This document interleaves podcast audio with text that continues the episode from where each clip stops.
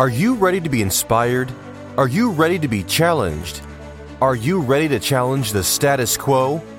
To challenge yourself to be better than yesterday, then step into the challenger with your host, Kimberly Matthews.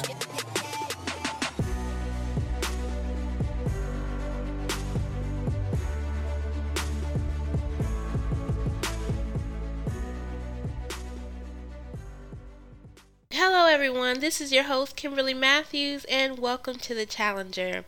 Well, we have entered the last month of the year. This is December. So, really, it's an opportunity just to review the year and if you haven't done something, you may want to try to go ahead and get it done.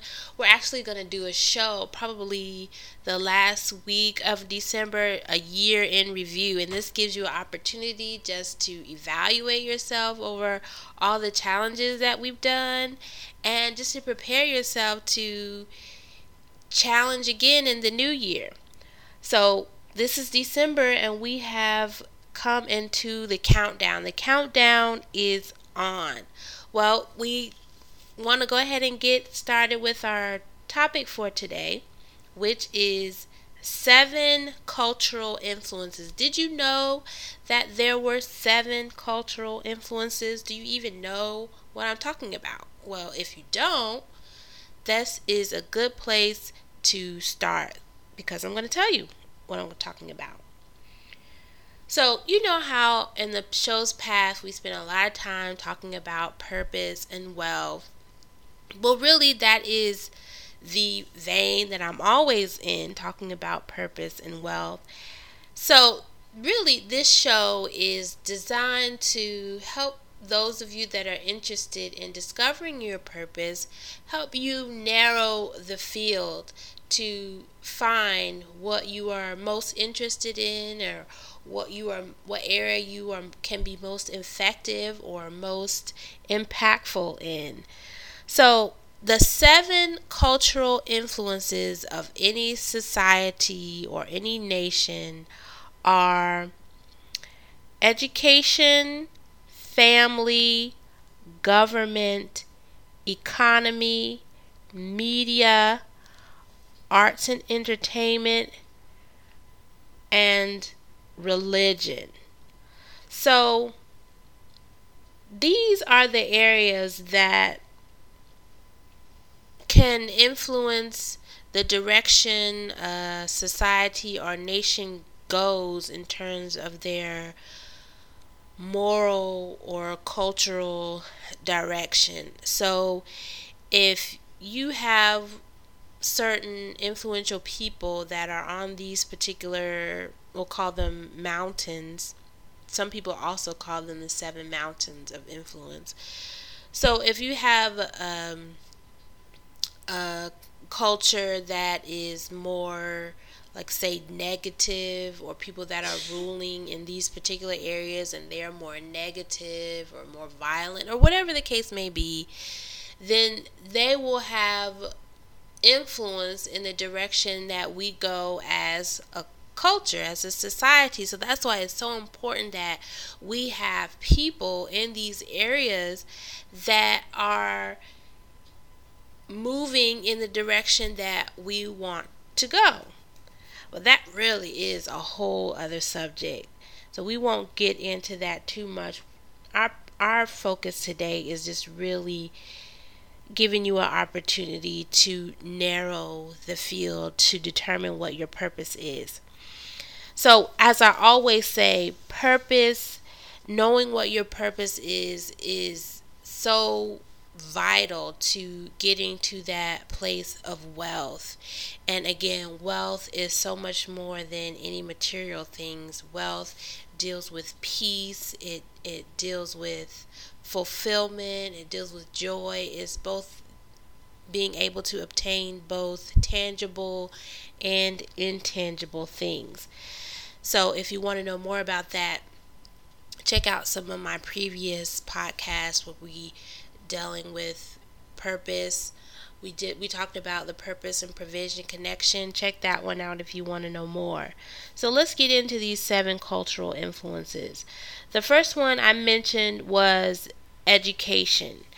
Now, this is important, and I could spend a whole lot of time talking about this one because most of our schools, our public schools anyway, cater to left brain thinkers.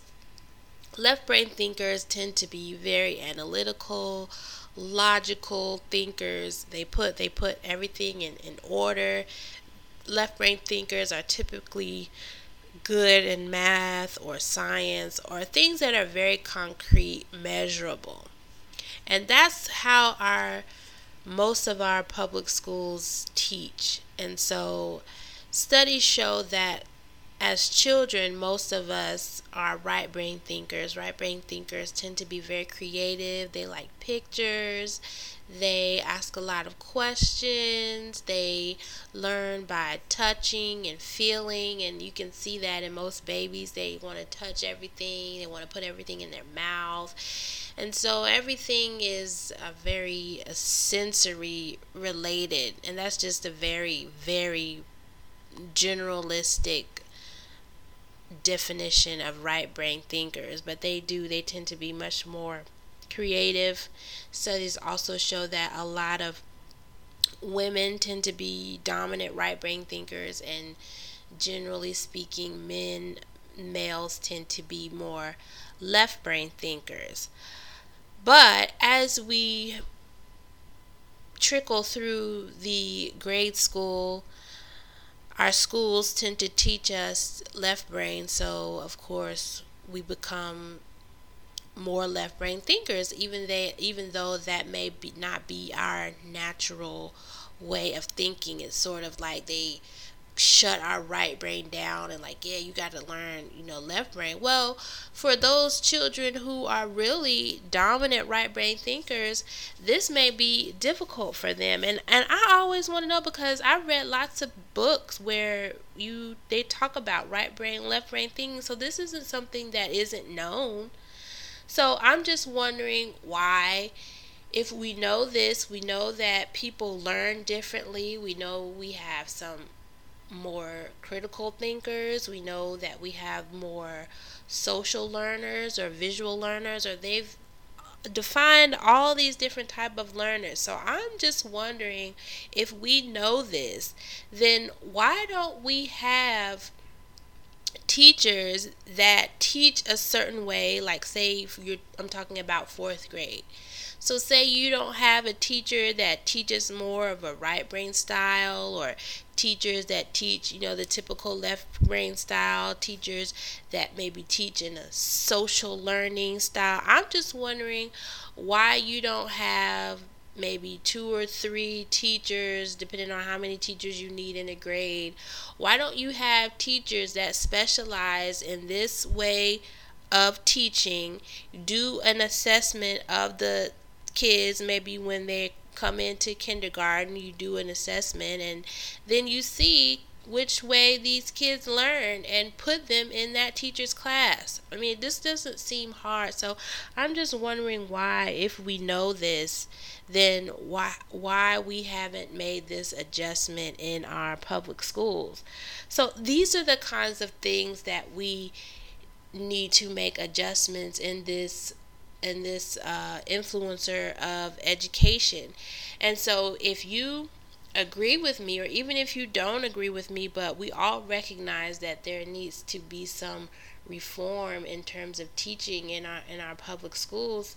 If you feel that way, then maybe this mountain of education is something that you can make an impact in instead of maybe being in some other field that you're not happy in or feeling like you're not being fulfilled in. So that's the education mountain. The second one is family. Family is such a big deal, and we're seeing a lot of erosion in our families. We're seeing a lot of single parent families, and I'm not, of course, I'm not saying that this doesn't work because a lot of people were raised with sing- as single parents. I know my my family, both my parents were raised by single parents, so it, it obviously it can work, but it could be so much better, even if the the um, mother father relationship doesn't work as long as both of these parents are present in the child's life then it could still do well. But we have a lot of fathers that aren't there that are absent whether they're just just checked out or whether they're incarcerated or dead. We just have a lot of um, situations where one of the parents, typically the father, aren't involved. And so that leaves a lot of wounds in in the children. There's something uh, research going around called about the father wound, where just a lot of kids are damaged because the father's role hasn't been filled or properly played out in their lives, and that all has to do with family even if you do have a two parent home, you know, technology is kind of ruining having its role in in eroding the family in that a lot of families they don't eat together they don't we don't sit around the table and eat dinner together or if we do the TV's on or you know even if we're watching in the same room together everybody's on some type of device where the communication isn't there so parents don't know what's going on with the kids and so all of these things have are playing a part in the erosion of the family so if you recognize that as well and you're like hey yeah, we don't have to go all the way back to the 50s and things like that, but you don't have to throw the baby out with the bathwater. There are some things that happened in you know, that are old school, but were very valuable. Sitting around the table, eating together, that's a valuable thing so that we can get some idea of what's going on with each other.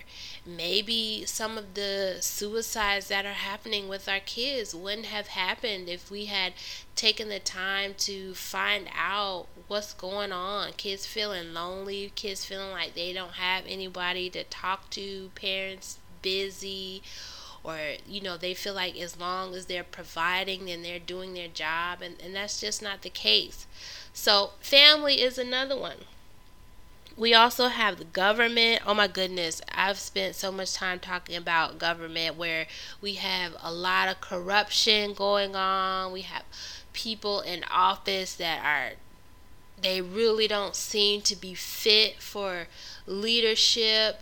So we need some new ideas, some better ideas going on. So I won't I won't get on my soapbox about that. I'll just keep it moving. But government, economy is one if you feel like there could be better solutions, better ways of taking care of everyone, giving every making sure that everyone has an opportunity to succeed, to to do well, maybe that's your area of influence where you can make impact. Another one is media. In media, I'm talking about news outlets, social media, whether it's Facebook, Twitter, all the different ones, Instagram, Snapchat, all, all those media outlets out there, print media, all of these that give us some information about what's taking place in our local, national, and even global news. That that's all media, and you're hearing just a lot. You know, the term fake news is becoming popular.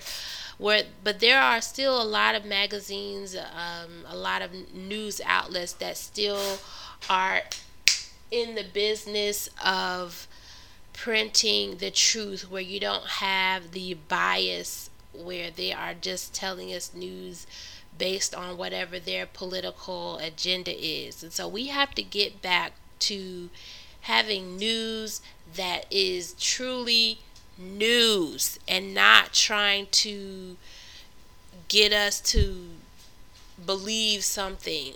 Just tell us the news and allow us to form our own opinion about it. So media is out there. And then you also have arts and entertainment. Arts and entertainment deal with uh, television, television shows, music, uh, the kind of movies that are out there. It deals with the sports, all those things that entertain us.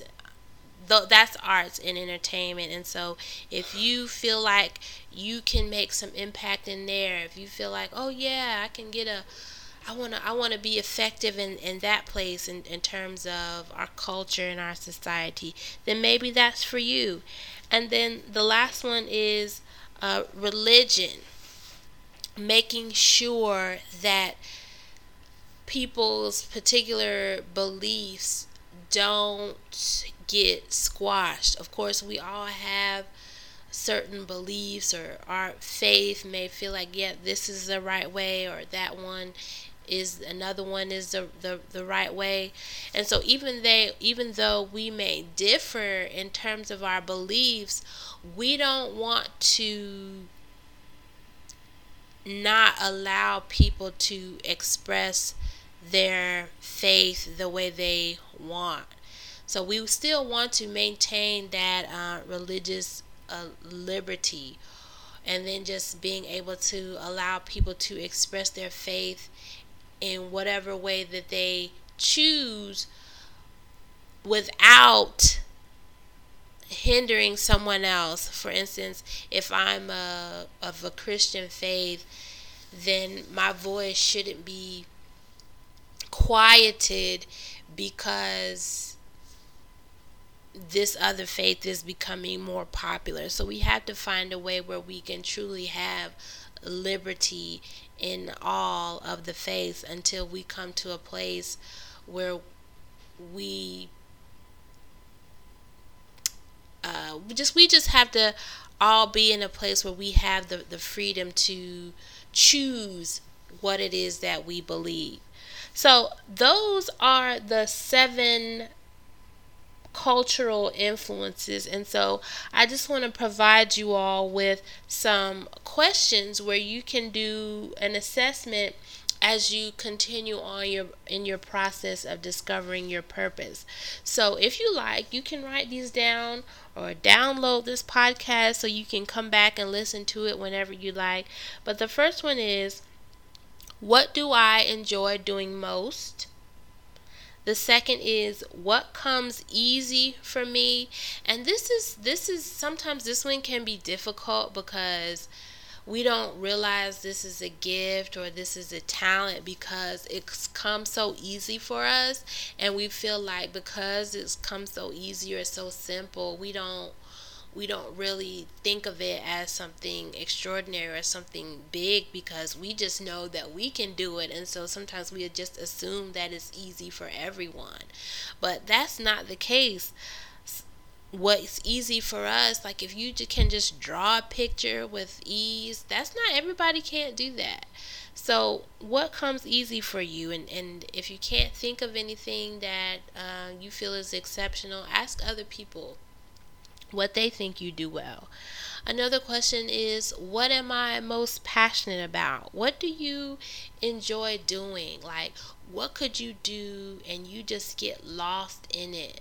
Like you just lose all track of time because you just get so involved in this. That is what you're passionate about. Or what can you do where you don't even like it's cool if you get paid but if you don't get paid you would still do it anyway because you are passionate about it and passionate is key because if you're trying to do something you can be assured that you're going to have some challenges. You're going to have people that try to come against you. You're just going to have just hard times. And that passion is what's going to allow you to endure, keep going through the hard times. And the fourth question is what can you see yourself doing? Not what you can afford to do, but if money the kids, all those challenges weren't an issue, what could you see yourself doing? And then, which of these seven cultural influences that I mentioned, which of them are you most interested in or you are already currently in? And then, what are your strengths and weaknesses? And then finally, what are your gifts? What are you gifted in? What are you talented in? So go through those seven questions, write the answers down, and then take these eh, the information that I've given you about these seven cultural influences and begin to write journal what you what area you think you can be most effective in or even what area you might already be influential in to uh, make these changes. We talked about in another podcast i can't remember the number of it uh, i'll have to put that in the comment section. But we talked about making change and in ourselves individually. And as we make those changes individually like if i make the change and then you make the change and then she and then he and together we can make this change and we can begin to be the change that we want to be. And that's how these influential areas can move. We each have to make these individual changes and we each have to be willing to go into these areas and and make change. And then that's how we can begin to influence our our culture and our society in the way towards improvement and betterment because obviously what we have right now is not working so the challenge as always i always have a challenge for you all and that challenge is to be able to decide, define what area, which of these seven cultural influencers are you a part of? And some of you may be a part of more than one. Which one or more are you a part of? That's the challenge. So leave your comments, post your comments, and always, if you have any suggestions for topics, especially coming up in this new year, please let me know, and I will do my best to tackle one of them. But thank you all so much for joining me in the Challenger. I hope you all enjoyed this one. I hope this one was informative. Grace and peace to you all, and see you all next week. Challenge yourself to be better and to do better. Thank you for joining us, and tune in next time for The Challenger.